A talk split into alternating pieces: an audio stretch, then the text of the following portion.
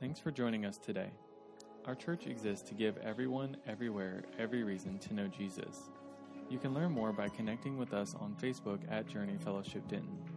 Thanks again for joining us and enjoy today's message. Amen. I want you to take your Bibles out, like like you heard. This is a this is a family month. How many of you loved your family? Just look around at them right now and say, "Well, you know, I love you. I, I do.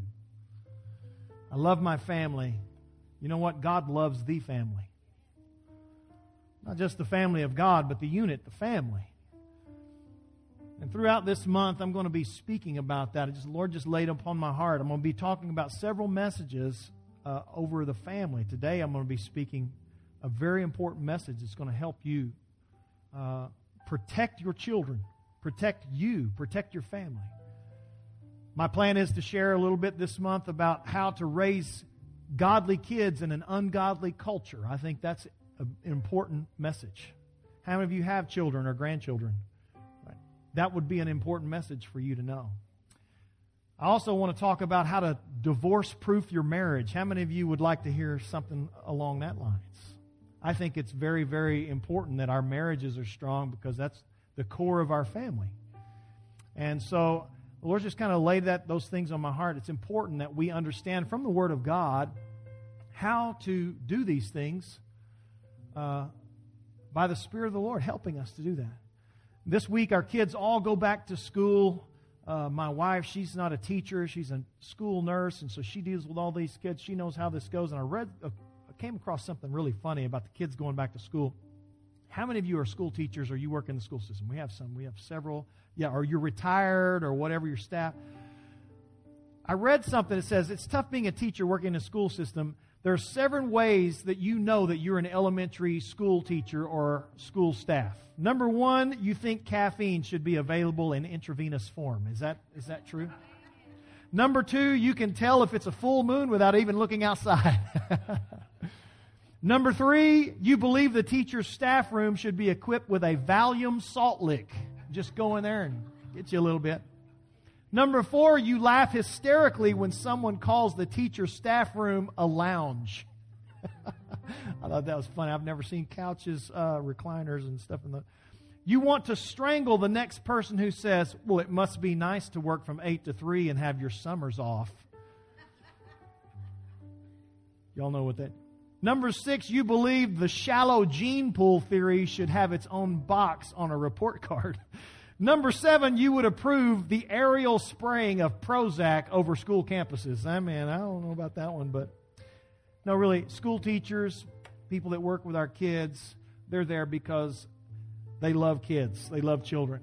It's not for the pay, and they love a good challenge. So this week, as, as our kids go back, we're going to pray for our children today, and we're going to pray for all of those who work in our school systems because you are important. You're important, especially in the day in which we live when all types of nonsense and terrible teaching is, is infiltrating our schools. We need godly teachers who will just say, you know what, we're not going to do that. We're just resisting to do that.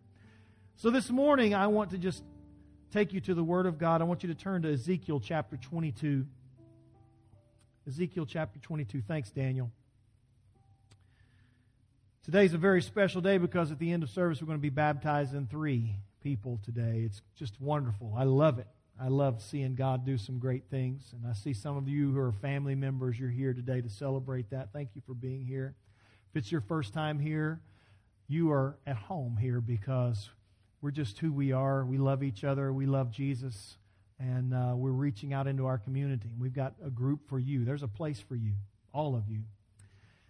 Let me just tell you about the family. I'm afraid that our families are in trouble.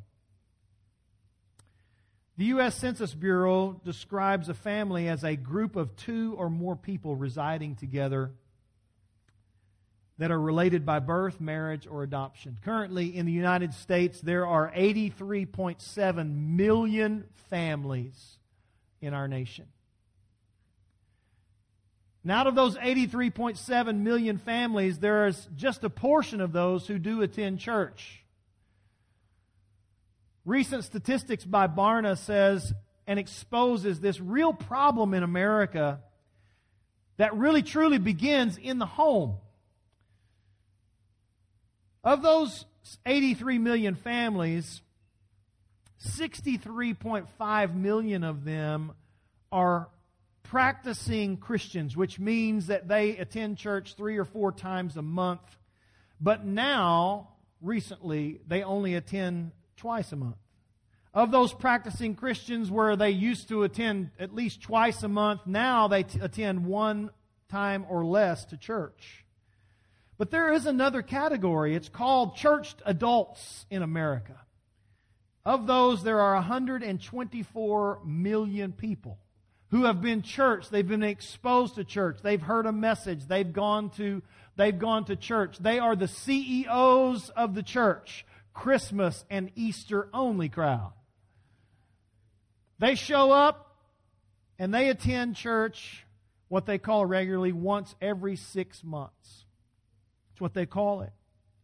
And I think that that exposes a real problem in our nation because when the family disregards the spiritual growth and the spiritual well being of their children and of the family itself, it exposes them to all types of dangers that this world will exploit, that Satan will exploit, and he will exploit those things.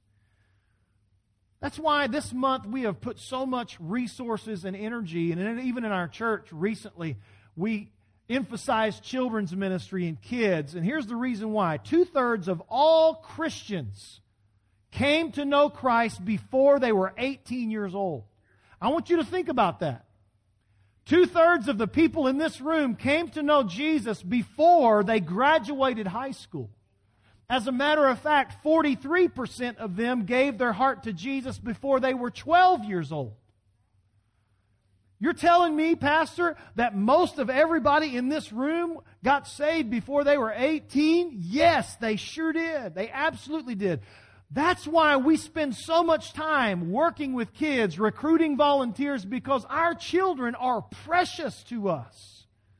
And it's, and it's, and it's, it shouldn't be a shock to parents who don't raise their children to know the Lord and don't raise their kids in church that when they get to be 20 and 30 years old that they say, man, I don't know why they're not living for God. I don't know why they're in church because the, the greatest multiplier is the early age and the ministry that God is able to work in a tender heart. You see, conversion after the age of 21 is actually rare only one quarter of all Christians come to know Jesus after the age of 21. That's an important statistic. That means that half, that, that over half of the people that are above the age of 21, that three quarters of those people, that they are in, in danger and it's not that the gospel won't be preached, it's that their choices have, have compiled and their hearts have gotten callous to where they don't hear the word anymore. They just don't listen. They don't respond. Some of you are here in this room this morning. Let me tell you, you're in that dangerous category because you're over the age of 21 and you haven't accepted Jesus and you've planted a lot of seeds in your life and it's worldly seeds, it's ungodly seeds and Satan has come and he has he has he has calloused your heart it's not that the Holy Spirit doesn't speak to you, it's that you just don't listen. He still speaks, He still loves, He still convicts, and He draws you. But we have so much other noise that we miss the signal of the Holy Spirit. It's signal, not noise, that we have to really start paying attention to. A quarter of the kids that got saved, those early ages, were led to the Lord by their parents. And most of those kids say that kids' ministry was a great factor. That when children were taken to camp or had kids' crusades or vacation Bible school, of all the leaders, let me just give you a statistic and I'll close this. Of all the leaders with kids, volunteers are important. Many of you volunteer with our children. 51% of kids' leaders work with less than 25 kids every week. Over half of all the volunteers in the United States that volunteer for Sunday school or kids service or, or vacation Bible school, they're working with less than 25 kids. Let me tell you, you don't have to be in a mega church to make a mega difference in our generation. All you have to do is have an open heart and say, you know what, I want to bless this because I want to pass on what I have to the children of this generation. And it's important because of this fact. When kids graduate high school, two thirds of them, 67%, drop out of church within the first year. Of all those kids that when we've seen them in church in high school and they leave the church, when they get into college age, only 31% of them return. 29% of them attend less and, and 29% never return. I'm telling you, it's imperative that we as a church, we focus attention toward the young people and, to, and toward children, toward our families, so that our families are strong. Let me tell you, parents, moms and dads, grandmas and grandpas, you have more influence upon your children than you actually are aware of. You are, you are affecting their destiny and their eternity. Your life lived in front of them is so important. Which leads me to this last just bit of information and data I want to share with you before I read it in Ezekiel. George Barna, in his survey recently, and this was all recent, this is within the last year, he said that 67% of parents of preteens claim to be Christian, but only 2% have a biblical worldview. You say, what does that mean, Pastor? That means only 2% actually live what they say they believe. Now, that is a dangerous, dangerous statistic for the church. We cannot just be people who proclaim that we are Christians and we live exactly like the world. Because our kids are smarter than you think and they're watching you and they're saying, what you say doesn't matter because what you do is really what you are. Our kids are smart. Nine out of ten parents of preteen children embrace this muddled worldview that mixes varieties of philosophical ideas and, and biblical foundations. We live in a nation where the syncretism of beliefs has become conjoined, and you can't differentiate uh, uh, uh, uh, any flavor of Christianity because it all lacks the true biblical foundation. We have to get back to this being the foundation of our faith, and this being the foundation of our families, and this being the foundation of the core beliefs in the church, and not some opinion, and not some political idea, and not some political party. It's about the Word of God. We have to return our thinking and our living to the Bible and to what it instructs, or we're going to lose a generation. We'll lose our children. Those statistics, they were, they were eye opening for me, and honestly, they're not encouraging. But I'm here to t- encourage you today. Look at your neighbor and say, Pastor's going to encourage you today. I want to tell you, it's not hopeless. It's not hopeless in America. It's not hopeless in your family. The children of today are not a lost cause. We don't have to resign our family to assured, assured destruction. You don't have to be discouraged about your children, even if they're not saved today, because I want to tell you this morning, the Word of God says you have the ability to do something about your family and those family members who may not even be saved. Ezekiel chapter 22, verse 30 says this. And I sought for a man, or you could say woman as well. I sought for a mom or a dad among them that should look at this verse. And I'm reading from the King James because it uses the word I wanted to use that will make up the hedge and stand in the gap before me for the land or the family or the nation or the unsaved loved one that I should not destroy. And sadly, Ezekiel says, I found none. But here's what I want to, here's what I, the call I want us to answer at Journey Fellowship Church here in August of 2022. God, you don't have to look any further. We will make up the hedge in my family. I will stand in the gap for the children of this nation. I will make up the hedge for those unsaved loved ones that are still out looking in the world to find satisfaction. I will stand in the gap. I will make the hedge. Do I have any hedge builders in the room this morning? I will make up the hedge. There is a scriptural basis. And what I want to teach you this morning is the scriptural basis of hedge building. Builder, becoming a builder of the hedge. You say, What are you talking about, Pastor? I want to show you today how to build a spiritual hedge. In the scripture, there are three types of hedges. You say, What's a hedge? Well, a hedge is a boundary, it is a like a fence in the Hebrew. Is, it's the word musaka, which which means a thorny bush. What would happen in the days of, of Israel and, and the shepherds is they would take they would take piles of thorns and they would hedge in because you can't be out on the mountainside and build lumber with lumber and build a fence. They didn't have barbed wire. But they would take bushes of thorns kind of like a tumbleweed. Anybody been to West Texas? You've seen those things, a tumbleweed. And they would pile these things up and make a temporary fence. Sawyer, you and Eric, I need y'all's help. I need y'all to bring those six chairs that's over there. I need y'all to bring them right here behind me. Unstack them, if you don't mind. Ezekiel said, God is looking for people who will make up a hedge. And that's what the shepherds and the people of Israel do. They would make up this hedge. And there are three types of hedges that I want to, to teach you about this morning. Three types of hedges. The first one, if you're taking notes, if you've got your notes there in your bulletin, the first one is the hedge of protection. Hedge of protection. You can see this hedge that was built and made in Job chapter 1, beginning in verse 6. The scripture says this. Look at it with me. This is Job. We know about his story.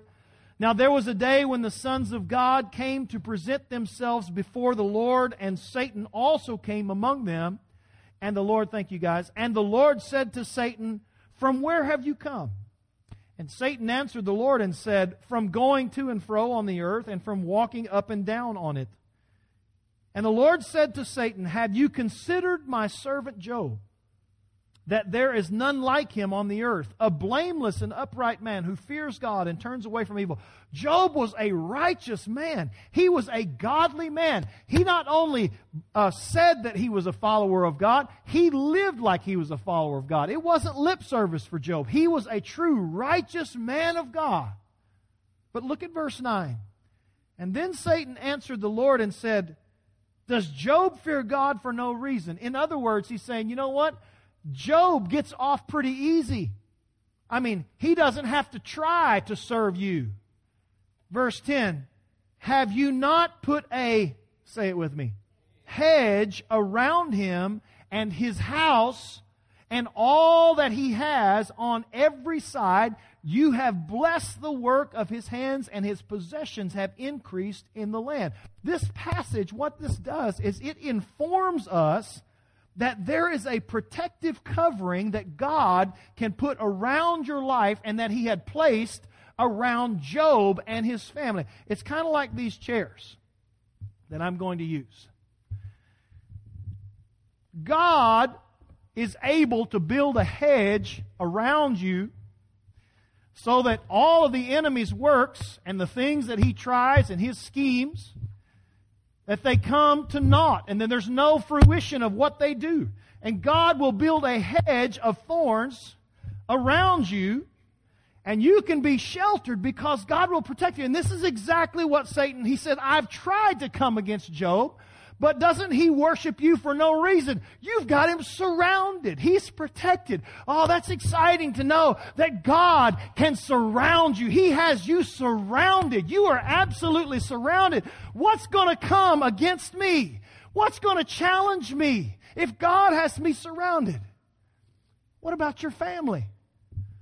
What about your, your family? God wants to surround you and your family. He wants to surround your children. Here's the thing. Look at the scripture. Verse 10 says, Have you not put a hedge around him, around his house, around all that he has?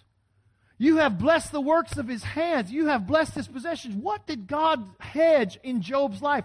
He surrounded his family. He surrounded his health. He surrounded his wealth. He surrounded his livelihood, all of his possessions, everything he has. I'm telling you, friends, wouldn't you like to know that God is protecting your job on the job, that He is protecting your health, even in the midst of all types of diseases going crazy in our world, that God is protecting what you have? He's protecting your 401ks. Amen. Come on, somebody that He's protecting your retirement. Stop sweating when the market goes up and down. God's got you. He's going to take care of you, friends. Tell you, Jesus is your great retirement. That's where retirement truly is. It's not in the stock market. It comes and goes, but He never changes. Job's regular custom, here's what I want you to see. In verse 5, you'll see it. He got up early every morning and he would sacrifice a burnt offering for his family, for each of them. And he would think, you know what? Perhaps my children, in verse 5, my children have sinned and cursed God in their hearts. And this, the Bible says, was Job's regular custom. What Job would do is he would get up every morning and he would begin to sacrifice. What that meant was Job would get up every morning and he'd say, Lord, I want you to surround little Susie today. You see, Job had Job had seven sons and three daughters. And he called every one of them by prayer and he said, Lord, I want you to surround them today. Lord, watch over and protect them. I want you to keep them, Lord, from the schemes of the enemy. And every day, as was his custom, Job built a hedge of protection around his children. Let me ask you, moms and dads, grandmas, grandpas, aunts and uncles, how many have you have that regular custom of calling your children's name out to the Lord in prayer every day? Every day, what are you doing? You're building a hedge of protection around their life so that the darts and the flame, uh, the, the, the, the, the schemes of the enemy will not come to fruition. It is a hedge of protection. You're protecting them. And the Lord makes it clear that He will protect us. He will surround us in Psalm 34 7. The angel of the Lord will encamp around those who fear Him.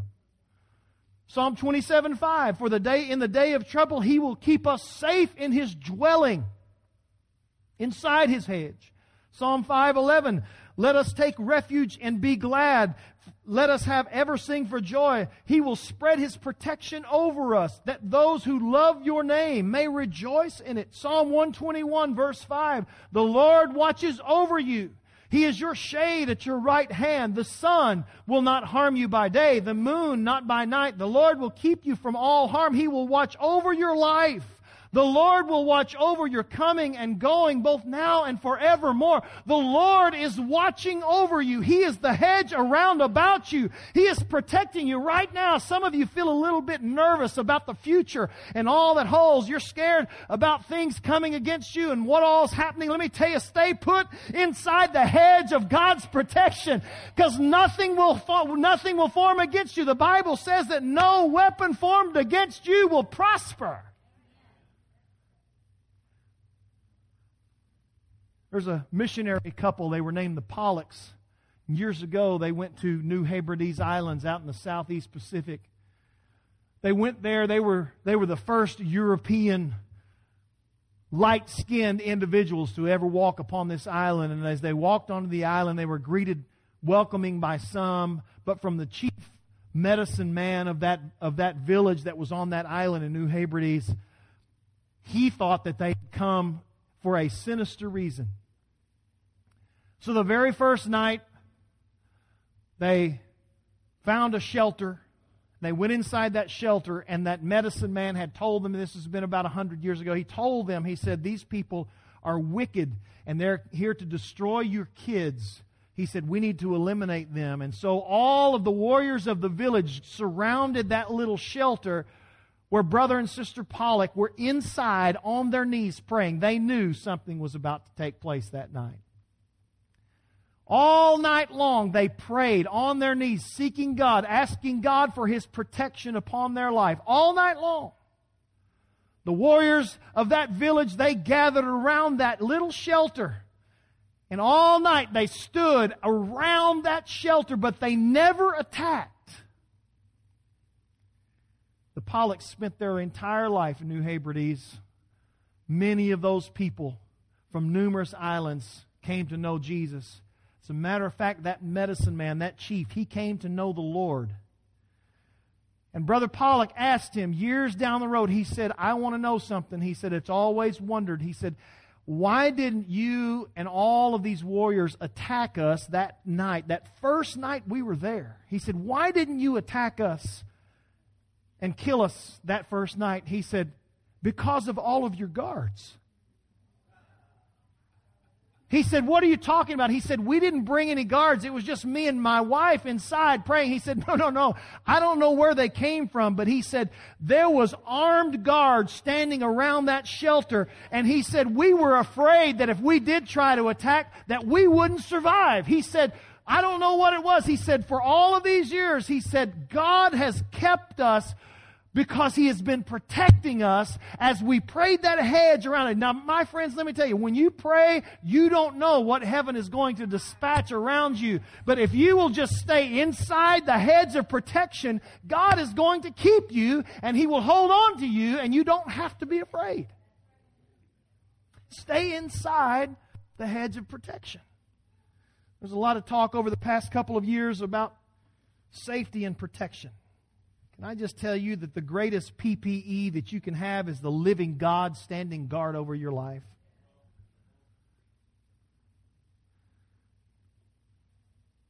It doesn't mean that you're not going to get attacked. It doesn't mean that the enemy's not going to come against you.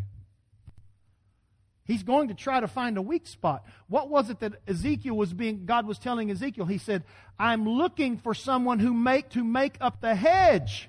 What's he saying? He's saying, there's a gap. And the enemy is probing your life to find where the gaps are. And he's saying, what I need is someone to stand in the gap. I've got the head, but there's a, there's a gap, there's a hole. Where is the weakness of your family? Where's your weakness? Where, where is the gap? Where's the weakness in the hedge for your children? Doesn't mean that you're not going to be attacked. You're going to be challenged. But you got to remember what Isaiah says. No weapon formed against you will prosper. What he's saying is he's saying the attack may come. You're going to have challenges in your life. It's going to be tough. There may be times when you have less money than you have now. Or there may be times when sickness may try to come against you. That doesn't mean that you're going to live a life that's just always, you're going to have attacks, but those weapons will not prosper because the Lord has built the hedge and He is going to make them ineffective. When you face challenges in your life, all you're doing is being reminded that you live in a fallen, wicked, sin filled world and all it should do is continue to make you press in toward faith in God so that you just trust Him with all of your heart. If God will watch over us here,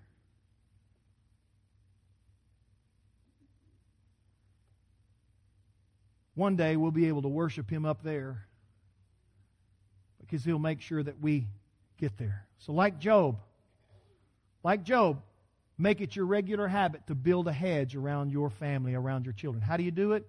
You just pray that hedge prayer. Father, I thank you for what you have given me, my children, my wife. Lord, I pray that you would just protect them and name your children. Don't just say, protect my kids. I name I, my wife and my kids every day. Lord, I pray for Shannon, Lord, that you would just keep her from sickness as she gets breathed on by those snotty, nasty little kids. Because, God, I don't want whatever they give to her. Lord, protect Sydney today. Lord, watch over her life. Watch over Seth, Lord. Watch over Sawyer. I call their names. I build a hedge so that the thorns that God point, they're pointing outward, protecting them from the world. There's a hedge of protection. The second thing is there is a hedge of preservation. hedge of preservation. There are only two individuals that can remove the hedge around your life you and God. When God came, when Satan came to, to Job and he said, Hey, let me, let me see what I can do with Job, God opened up the hedge. You can also open up the hedge yourself and walk outside of it. You can put yourself in harm's way when you get outside of the will of God. This is the will of God for you as a believer.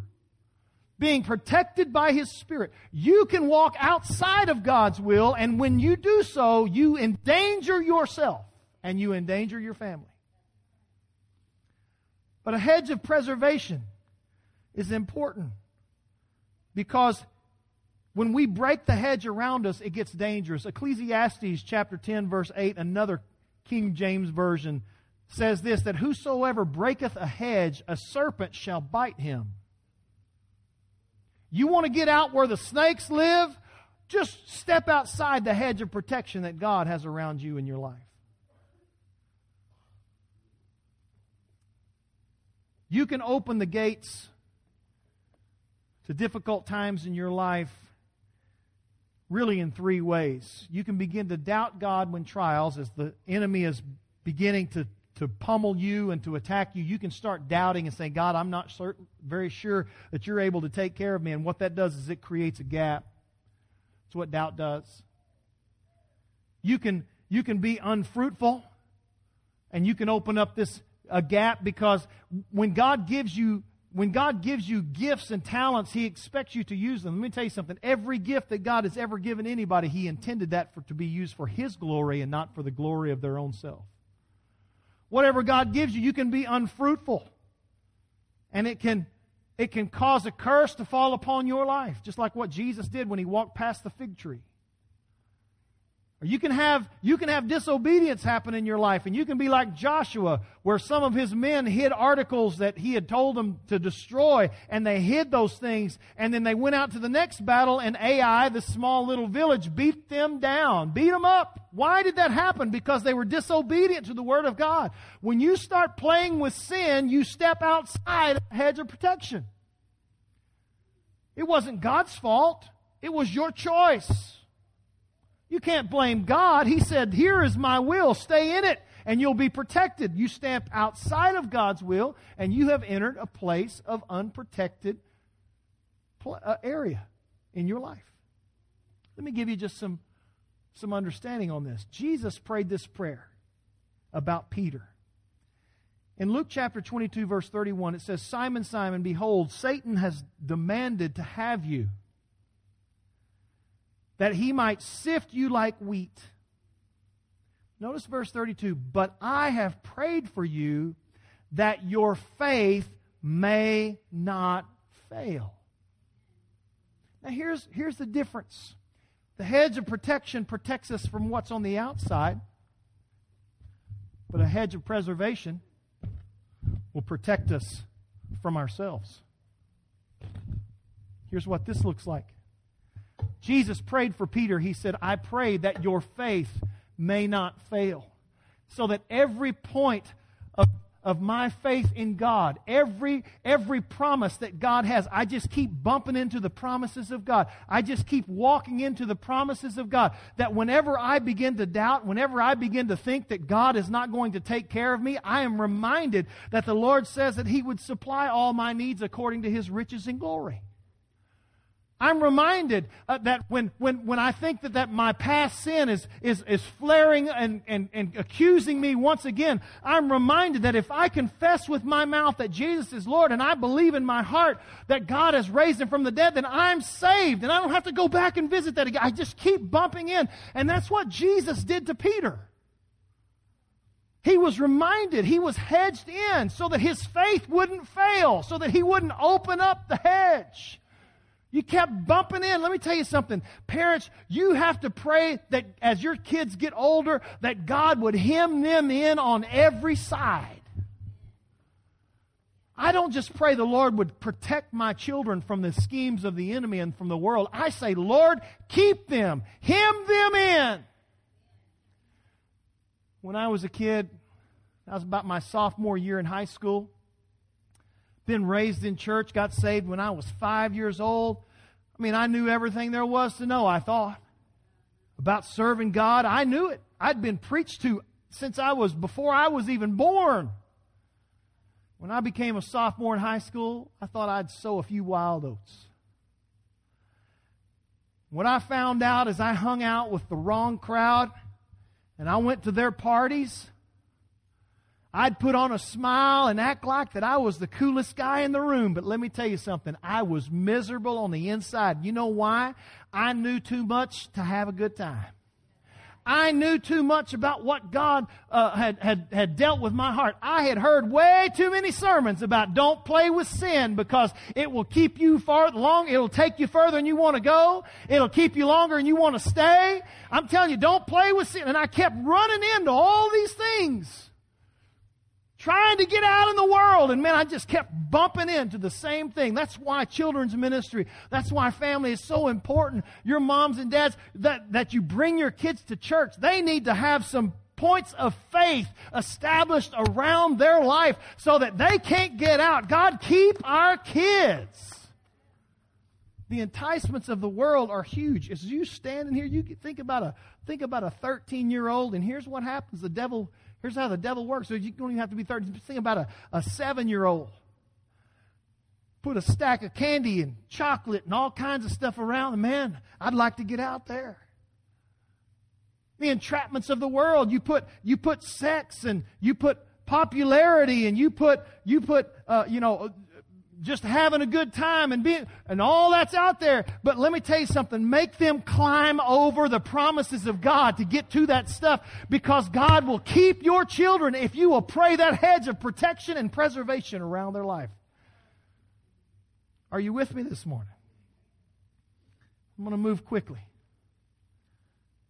He guards, he hedges us in by doing several things. He guards your heart. Proverbs 4:23 Guard your heart, it's the wellspring of life. He guards our peace of mind, stress and worry, doubt and fear. You want to get anxious. People get anxious. They just get fidgety. I've seen Christians just get fidgety because life is not working out the way they thought. I, I need to be doing something. No, what you need to do is you need to what? No, Moses, stand still and see that I am God. Just stand still. Hold your ground. Be faithful. He guards our thought life. He guards our speech. I'm not just talking about profanity, I'm talking about. I've seen Christians sit in here inside this and they just develop this critical spirit because all they want to do is start complaining about every point that they keep running into. Come on, somebody just develop this negative spirit. Well, you know what? Life would be a whole lot funner if I was out there. And that's how the devil works.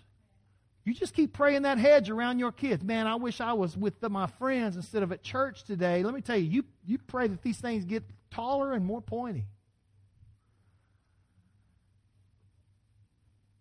Protects our body. So the Lord keeps us out. We, we pray a hedge to keep, the, keep Satan out and to keep us in. And then finally, there's a hedge of direction.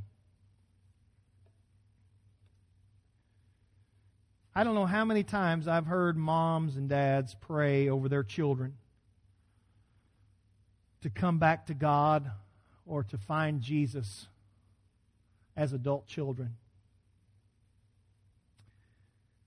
There's a story in the scripture in the book of Hosea it's a very unique story. Hosea writes this story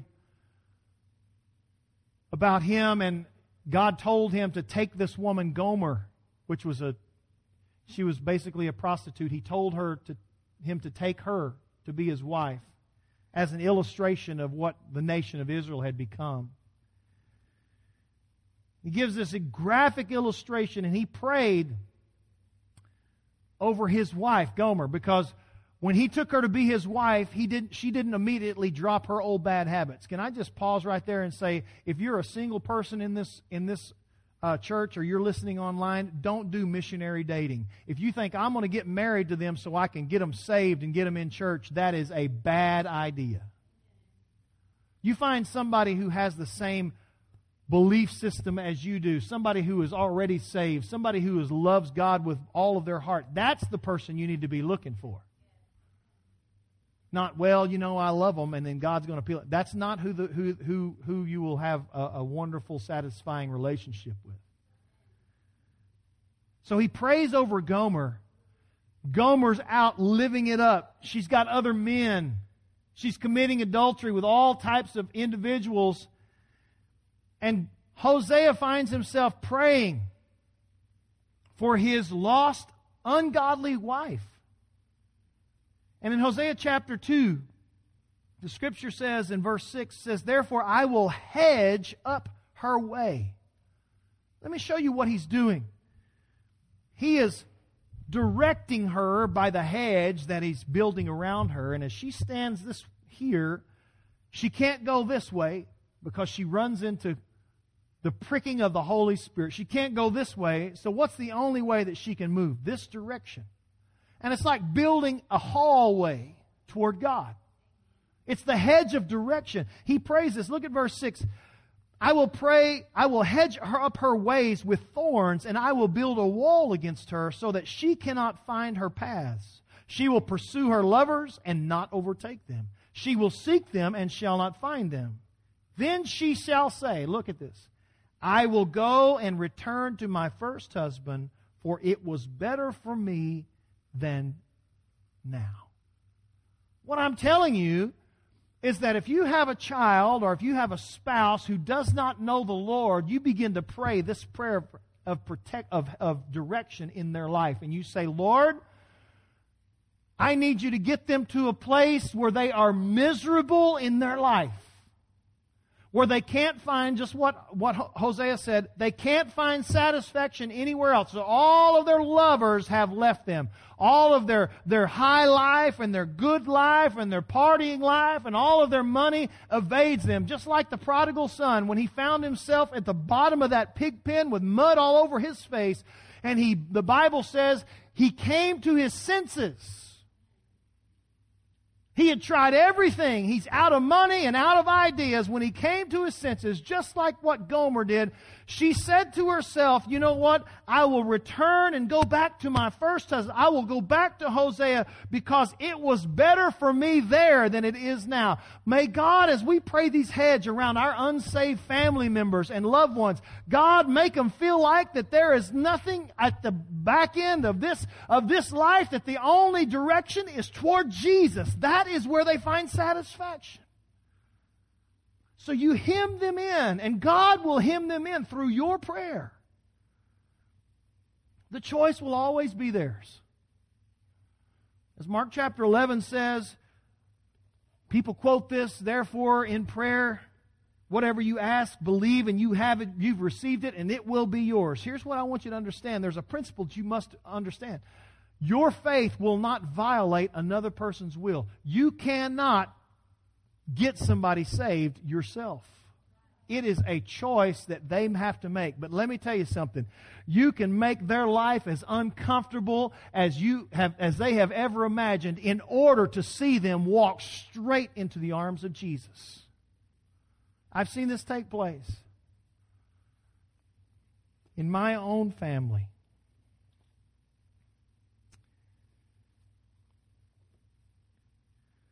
I attended a family reunion not too long ago, a couple weeks ago.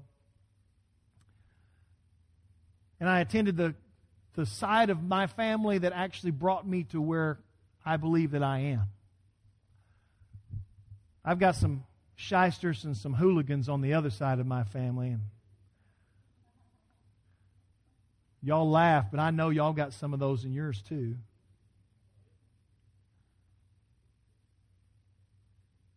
There was a man, his name was Joe Smith. Pretty common, right? Him and his family lived in the southeast part of the state of New Mexico. And they up and moved to West Texas. They left everything that they had, couldn't even grow cotton there, and they moved down to West Texas out toward Kent County, Texas. Some of you don't even know where that's at. Kent County, Texas. That whole county, I think, only has about 800 people in it. There's more roadrunners than there probably are people. And he moved to Kent County as a young man. He was a talented guy, Joe was. He actually played the fiddle, and he was really, really good. He played the fiddle at all of the barn dances that they had in those days, back in the 20s and the 30s, and he had, he he would uh, they they'd have a good time. You know, they they'd drink their liquor. You know, and if it was a if it was even if it was uh, uh, moonshine. I think they that Stonewall County was a big place of moonshine. They'd ship all that, and they have all these big, huge barn dances. And of course, everybody getting with everybody. Joe Smith played the fiddle for this big, you know, group that they'd all get together. And That's how they used to do it. Just throw sawdust on the floor. Of course, if you were in a barn, it's just already dirt. That's how they had fun. And there was a lady that that he had come across in town, and her name was Bertie. Bertie was a beautiful young lady, about 16 years old. She didn't attend those barn dances. She actually attended church on a regular basis. Little spirit filled church. They didn't even have windows, they just had shutters. They closed those doors and they'd have church in there. Being a spirit filled church in those days, people would stop by, they'd hear them in there praying and singing songs. They'd make fun of them because you know, it's one of those churches.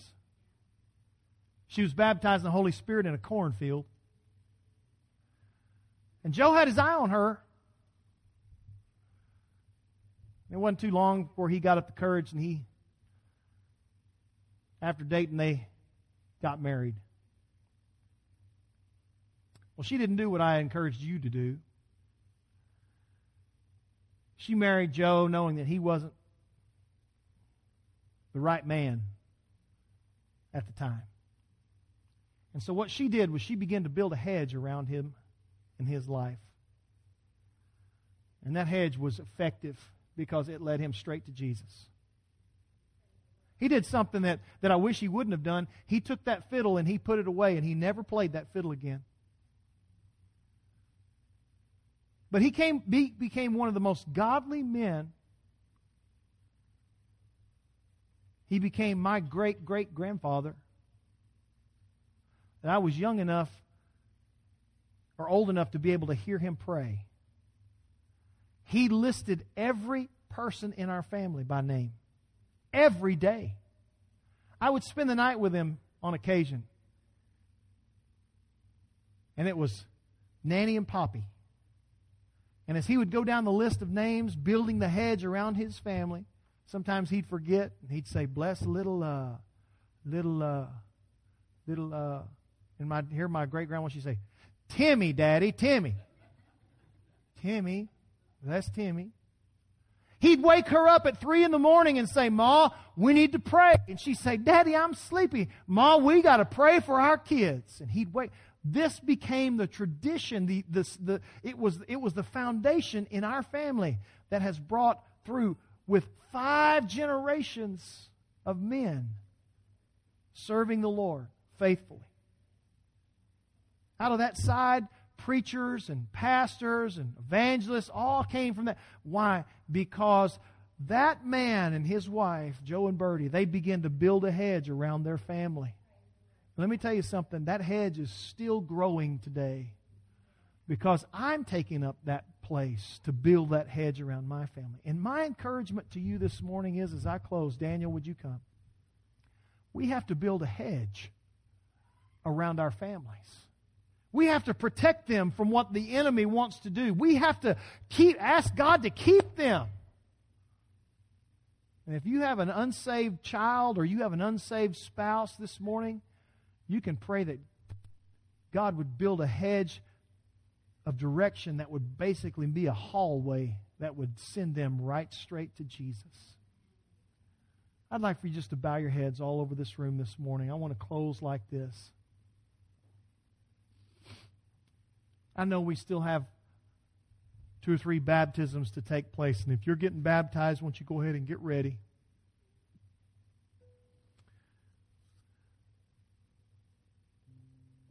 Right now, most important time of the day. I'm asking you to not allow the enemy to run over your family or your children. I'm asking you to be what God called Ezekiel to be to make up the hedge, to stand in the gap for your children, for your spouse, for your family, not just this generation, but for generations to come.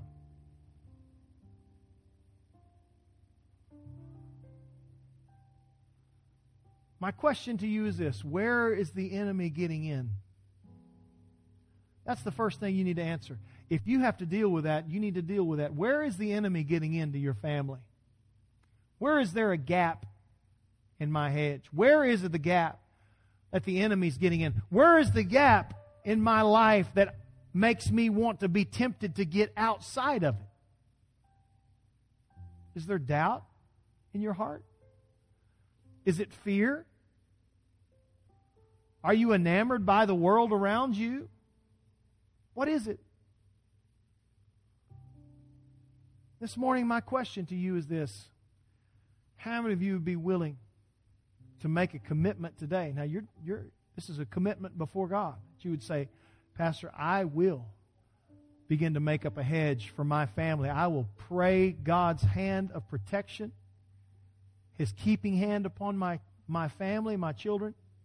Because here's the greatest testimony I've seen people come and go in my ministry. People who had an incredible moment with God. Five years later, nowhere to be found. It's not how much fruit that you can make, it's how much fruit remains. That's what Paul said.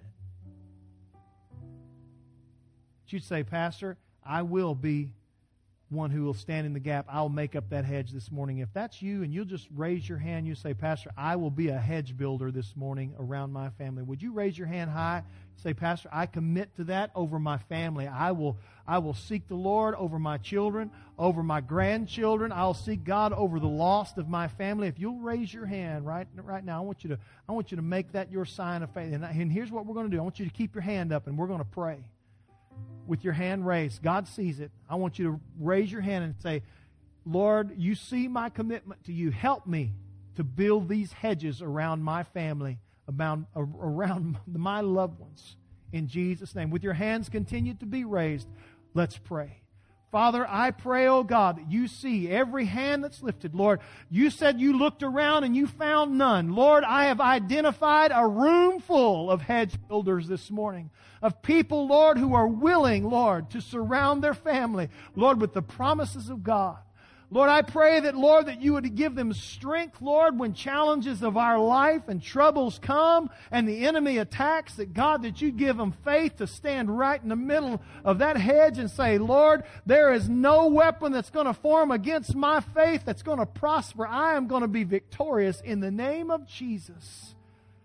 Lord, I've identified the hedge builders. Now, Lord God, I pray that you would help them, Lord, to be strengthened, Lord, today in faith every lost family member, Lord, in the name of Jesus, begin to point them toward you. Lord, every lost son, every lost daughter, Lord God, every child, Lord, that's under the attack and the oppression of the enemy, in the name of Jesus. Lord, we love our families too much to give up on them.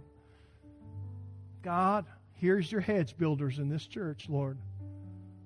Give them strength in the days ahead to stand firm. In Jesus' name. Amen. Amen. Praise the Lord. Thanks for listening to this message. If you were blessed by this ministry, we want to encourage you to share it. And if you don't have a church home, come join us any Sunday at 1030.